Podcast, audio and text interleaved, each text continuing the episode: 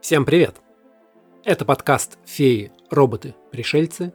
Меня зовут Сергей Балашов. Сегодня мы поговорим про вампиров. Тех, кто боится солнечного света, кусает за шею и пьет кровь, умеет превращаться в летучую мышь. А еще светится на солнце, дружит со старшеклассницами и мечтает снова стать человеком.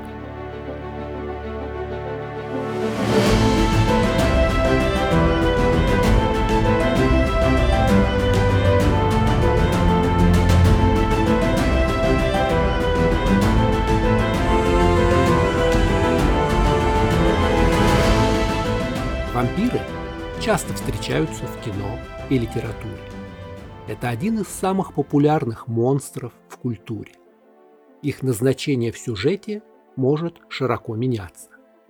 Они выступают воплощением зла, прямолинейными чудовищами или метафорой для чего-нибудь, будь то зависимость, страх старения или даже инфекционные заболевания, такие как чума или сифилис. На образ вампиров сильно повлияли голливудские традиции и современные книги, а не настоящий вампирский фольклор или классическая литература о вампирах. Тот Дракула, которого мы знаем по книге Брэма Стокера, мало похож на вампира Листата, а тот, в свою очередь, не признал бы родственником Эдварда из «Сумерек». Подход к изображению вампиров можно разделить на несколько циклов. На заре кинематографа они были злыми и уродливыми чудовищами, жестокими и страшными. Таким был Носферату и вампиры в фильмах Юниверсал. Позже к ужасу добавился эротизм. Вампиры остались злыми, но стали соблазнительными. Нередкостью стали вампиры, которые не столько кусали своих жертв, но еще и покоряли их обаянием, независимо от пола и предпочтений. Позже ночные охотники стали трагическими монстрами, которых можно жалеть, но все же бояться. Иногда их можно спасти, как правило, помочь снова стать людьми. И, наконец, современный подход, что вампиры столь же заслуживают места в обществе, как и все остальные. Они не обязаны быть всегда плохими, хорошими, развратными или страшными. И вообще, не важно, что ты ешь, главное, что ты за человек. Огромное количество различных и противоречивых мифов, которые сложились вокруг вампиров за эти годы, затрудняет единую классификацию. Чтобы справиться с этим, писатели начали помещать в свои сеттинги несколько типов вампиров, объясняя это тем, что разные мифы описывают разные типажи вампиров. Их часто называют родословными. К особенно распространенным типам относятся более утонченные и аристократичные, с небольшими изящными клыками, которые воплощают вампиров как соблазнительных хищников, более звериные, в высшей степени чудовищные, обычно называемые стригоями или носферату, внешне похожие на летучую мышь даже в человеческом обличье, и особенно похожие на оживших мертвецов, напоминающих, что вампир – это все-таки нежить. Различия усиливают, придумывая синонимы для слова «вампир», называя кровососов в своем произведении то носферату, то сангвинарий или стригой. Хорошим примером будет сага «Ведьмак» Анджея Сапковского. В ней вампиры подразделяются на две большие группы – низшие и высшие. Низшие питаются кровью, боятся света и серебра, почти не обладают разумом. Высшие вампиры разумны, не боятся солнечного света и даже могут жить среди людей. Существует несколько их разновидностей, именуемые альпы, бруксы, мули, катаканы. Они могут разговаривать и строить планы, но все равно зависят от крови людей. Поэтому ведьмаки считают их чудовищами и охотятся на них, причем берут достаточно высокую плату за такую опасную цель. Кроме этого, есть еще истинные высшие вампиры, которые от крови независимы и вообще гораздо ближе к людям, чем к остальным вампирам.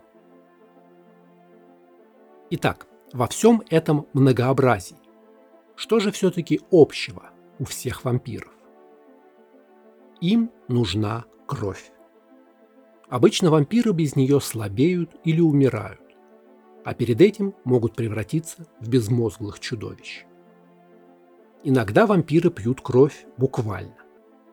Иногда высасывают из людей молодость, жизненную силу, душу, страх или что-то еще. Могут даже быть разные породы вампиров в зависимости от их диеты. Существуют разные причины, по которым вампирам нужна кровь. Часто дело в том, что они нежить, ожившие мертвецы, поэтому им приходится красть жизнь у других, чтобы продлить свое существование. Иногда это метафора алкоголизма или наркомании. Кровь доставляет упырям наслаждение и вызывает зависимость. Встречаются вампиры-вегетарианцы, которые питаются животными и донорской кровью. Они даже могут стать дружелюбными и жить рядом с людьми. Тем, кто вынужден пить живую человеческую кровь в смертельных дозах, повезло меньше. Реакция людей на укус может быть совсем разной. Иногда вампир впрыскивает в кровь жертвы токсины или гормоны, от которых человек ничего не чувствует или даже испытывает удовольствие. Тогда могут возникать целые группы людей, добровольно подставляющих шею, чтобы еще раз испытать наслаждение от яда вампира. Обычно такой укус аккуратный и даже эстетичный. Две небольшие ранки на шее. Конечно, бывают и другие кровопийцы, которые разрывают плоть клыками и когтями, оставляя после себя обезображенное тело. Такие вампиры, как правило, играют роль злобных чудовищ. Чем еще выделяются вампиры? В первую очередь, они бессмертны. Иногда это настоящая вечная молодость. Иногда длительное существование в виде нежити может привести к потере человеческого облика. Иногда они все-таки стареют, только намного медленнее.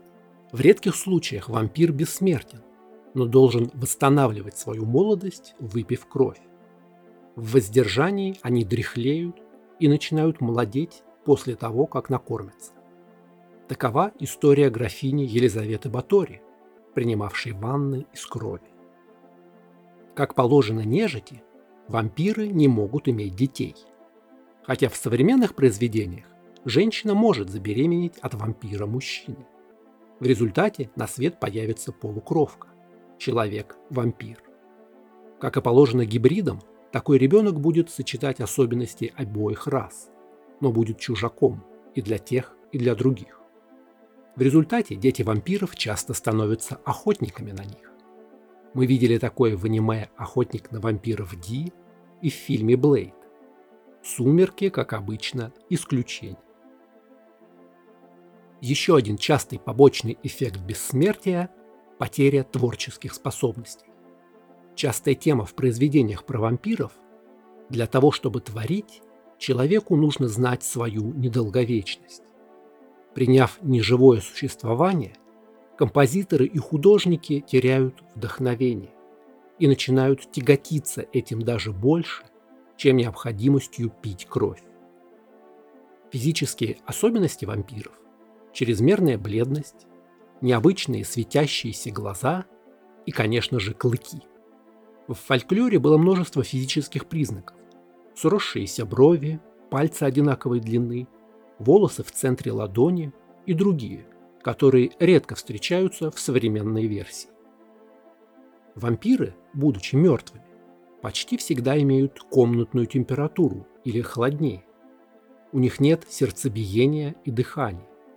Они выдыхают воздух, чтобы говорить, но риск утонуть им не грозит. У них нет активности мозга, как у людей. Однако другие вампиры могут улавливать мысли друг друга, поэтому у некоторых из них есть уникальные ментальные сигналы, что позволяет им подчинять себе волю других вампиров. Иногда вампиры становятся все более и более похожими на людей, по мере того, как они потребляют больше крови. Классические вампиры не отражаются в зеркале, часто потому, что у них нет души. Иногда нет также и тени, или их не слышно по телефонным линиям. Но, видимо, это зависит от вампира. В расширенной трактовке вампира нельзя сфотографировать или заснять на видео. Это также может быть связано с боязнью серебра. Зеркала и фотопленку раньше изготавливали с использованием серебряной амальгамы. Это может относиться и к зеркальным фотоаппаратам, в которых зеркало передает изображение от объектива на матрицу. В современных зеркалах используется более дешевый алюминий, а большинство камер сейчас цифровые беззеркальные. Так что этот аспект вампиризма не так распространен, как раньше. Еще одна общая черта – вампиры могут превращать других людей в себе подобных. С фольклорными вампирами дело обстояло иначе. Вампиром становились после проклятия родителей, или самоубийства, или колдовства, или укуса оборотня, или рождения мертвых. Во многих книгах и фильмах вампиризм – это результат проклятия или порчи, которая может перейти и на других людей. Конечно, это создает вопрос, кто был в начале, откуда взялся первый вампир. Обычно таковой существует в виде монстра-прародителя или нулевого пациента, которые каким-то образом первыми ощутили жажду крови и распространили ее на других. Заражение – самый простой и распространенный способ стать вампиром. Но есть и другие методы. Сделка с дьяволом, магический ритуал, который призывает темные силы превратить кого-то в вампира, или проклятие высших сил. Способы превращать людей в вампиров разнятся. Иногда каждый укушенный вампиром сам становится вампиром. Как вариант, укушенный становится безмозглым зомби, нежитью, и должен пить кровь, чтобы вернуть себе разум и сознание. Вампир может создавать безмозглых оживших рабов, просто кормясь людьми, но для создания мыслящего вампира необходим более сложный ритуал. Но если каждый укушенный превращается в вампира, то простая математика предвещает нам полный вампирский апокалипсис из-за безудержной трансформации. Действительно, число обращенных будет расти в геометрической прогрессии. Именно такой сценарий и предвещал профессор Ван Хельсинг в «Дракуле» Брэма Стокера. Чтобы объяснить, почему вампиры еще не заполонили всю планету, вводят более сложную процедуру превращения. Далеко не каждая жертва вампира становится подобной ему.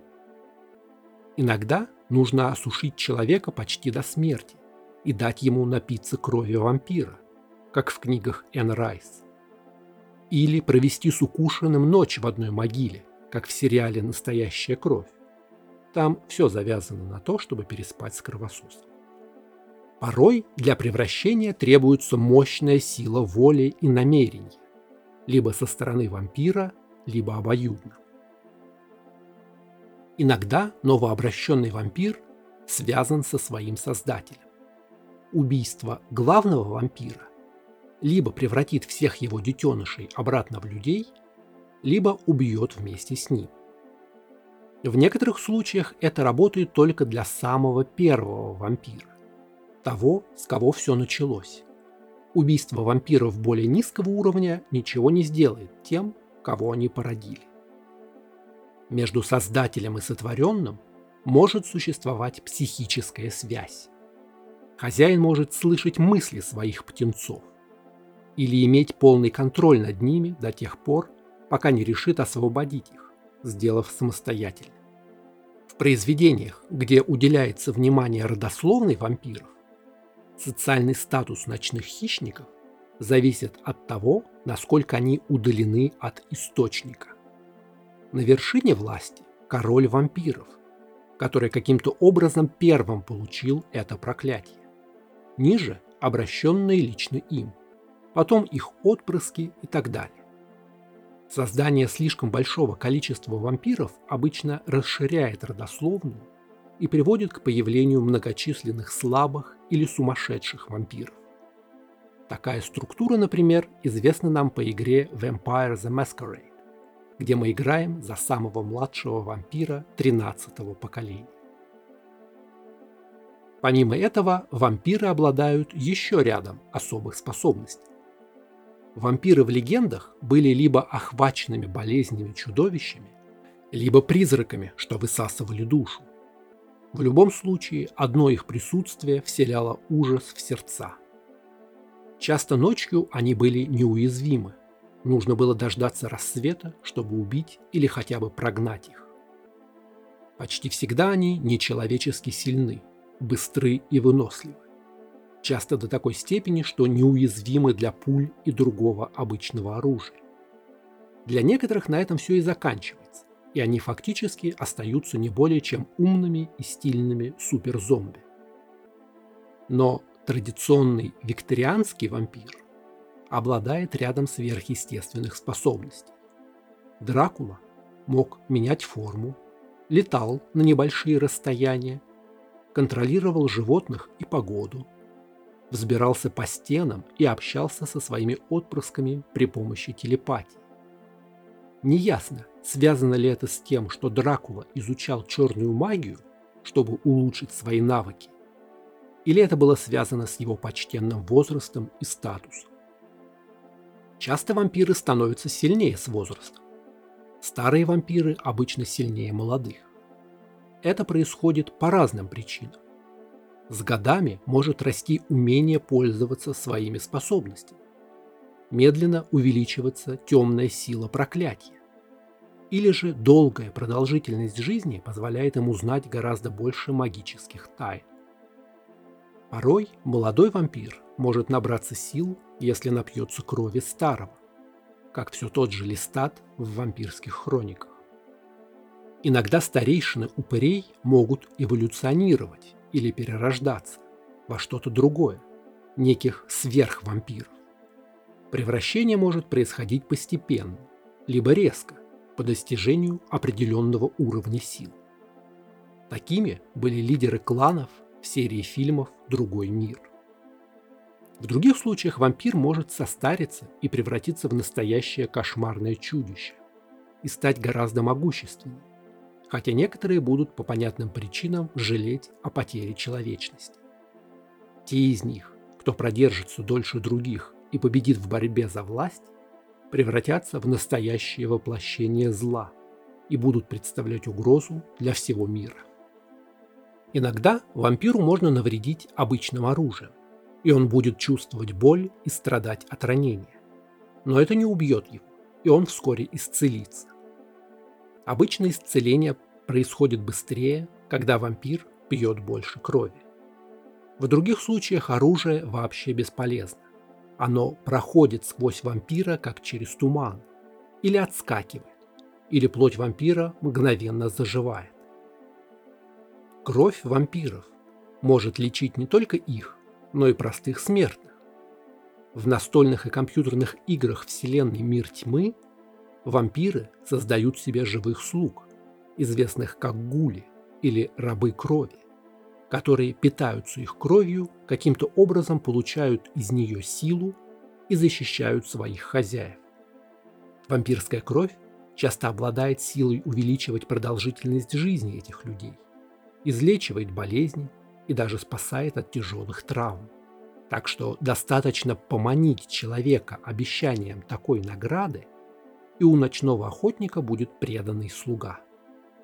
Но, конечно, стоит многим людям узнать о таких волшебных свойствах крови, как за вампирами может начаться настоящая охота. Какими бы страшными они ни были, люди сами набросятся на вампиров ради капли их целебной крови. В сериале «Настоящая кровь» существовал целый подпольный рынок, и вампирская кровь стоила дороже наркотиков. Конечно, должны быть у вампиров и слабые стороны, иначе у людей не было бы шансов. Самое верное средство от упыря – это деревянный кол в сердце. В большинстве современных произведений это фатально. В фольклоре просто не давало вампиру покинуть его гроб. В большинстве старых историй следовало использовать молоток или лопату могильщика, чтобы вбить кол. А значит, охота на вампиров в основном происходила днем, когда вампир спал. Но в последнее время стало неожиданно легко сделать это вручную. Хотя пробить насквозь ребра и грудную клетку даже обычному человеку не так просто.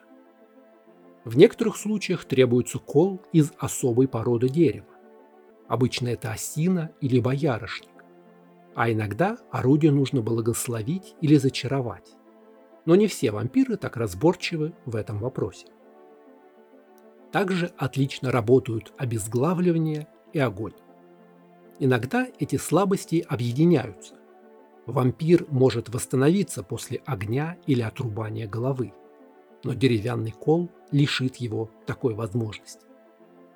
Некоторые сказания утверждают, что единственный способ навсегда убить вампира – это вонзить ему кол в сердце, засунуть чеснок в рот, отрезать голову, оторвать уши, расчленить, сжечь куски в огне, а затем разбросать пепел на святой земле.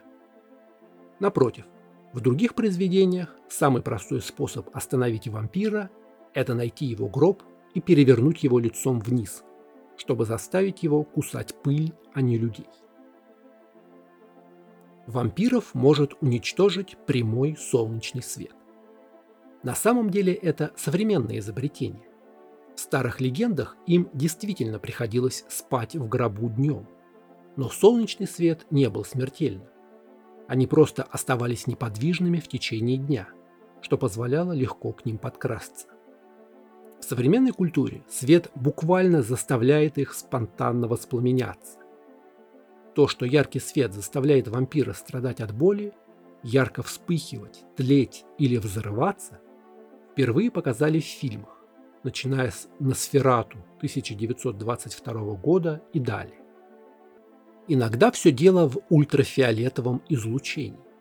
Солнечный свет опасен, а лампочка нет. Когда вреден именно ультрафиолет, это также объясняет, почему вампиры стали для него уязвимы. Из-за истощения озонового слоя через верхние слои атмосферы проникает больше опасного для них излучения. То есть воспламенение – это вампирская версия рака кожи. Слабость к солнечному свету часто зависит от возраста. Древние вампиры могут быть как более, так и менее устойчивы к этой напасти. Либо у них хватит сил, чтобы защититься, либо наоборот, они настолько перестали быть людьми, что мгновенно рассыпятся в прах. Вампиры боятся чеснока. То ли из-за его резкого запаха, который отгоняет злых духов, то ли просто потому, что он сильно пахнет. Возможно, чеснок и соль вредны для вампиров, поскольку широко используются в качестве консерванта, а значит, предотвращают тление. Также пьющие кровь, как создание тьмы, не выносят серебра и символов веры. Серебро – символ света и очищает мир от любой заразы, в том числе сверхъестественной. Первоначально в сказаниях вампиры боялись святой воды и распятия, то есть символов христианства. В современных произведениях могут сработать и священные атрибуты других религий. Причем иногда это зависит от веры человека, а иногда от веры вампира. Например, если вампир напал на набожного еврея, тот может отогнать его звездой Давида. В одном из эпизодов сериала «Доктор Кто» доблестный красноармеец использовал против кровососов красную советскую звезду. Иногда сам вампир должен верить в то, чем его пугают. То есть для вампира-христианина будет опасно войти под своды храма, а вот вампир-буддист может сделать это безо всякого для себя вреда. Вампиры, как и многие другие злые духи, не могут пересечь текущую воду, например, реки и океаны, и войти в чужой дом без приглашения. В зависимости от силы вампира, попытка сделать это либо просто не удастся, либо окажется смертельной для чудовища. Дракула Брэма Стокера мог пересекать реку во время отлива и входил в дом, если уже выпил кровь кого-то из обитателей. Днем вампиры должны спать в земле со своей родины или из своей первой могилы. В зависимости от типа вампира это либо обязательное условие, либо дополнительный источник сил. Реже встречаются такие слабые стороны вампиров, как боязнь шипов. По словам Дракулы, ветка розы или шиповника, положенная на гроб, могла помешать находящемуся в нем вампиру выйти, но не повредила бы ему. Возможно, это связано с поверьем, что розы не растут над могилой. Существует два типа социума ночных монстров. Первый – это вампир-одиночка, который может держать группу рабов-вампиров и, возможно, помощник. Дракула жил именно так.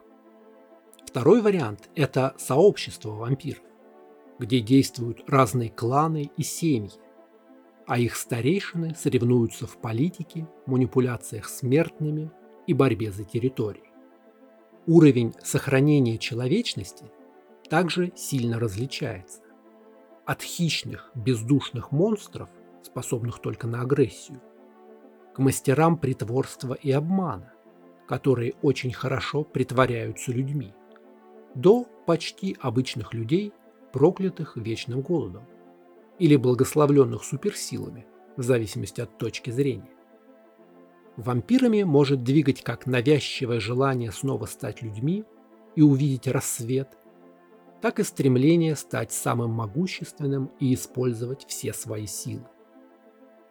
По отношению к людям кровососы могут придерживаться разных взглядов. Кто-то чувствует себя изгоем, вечно проклятым беглецом на обочине человеческого мира.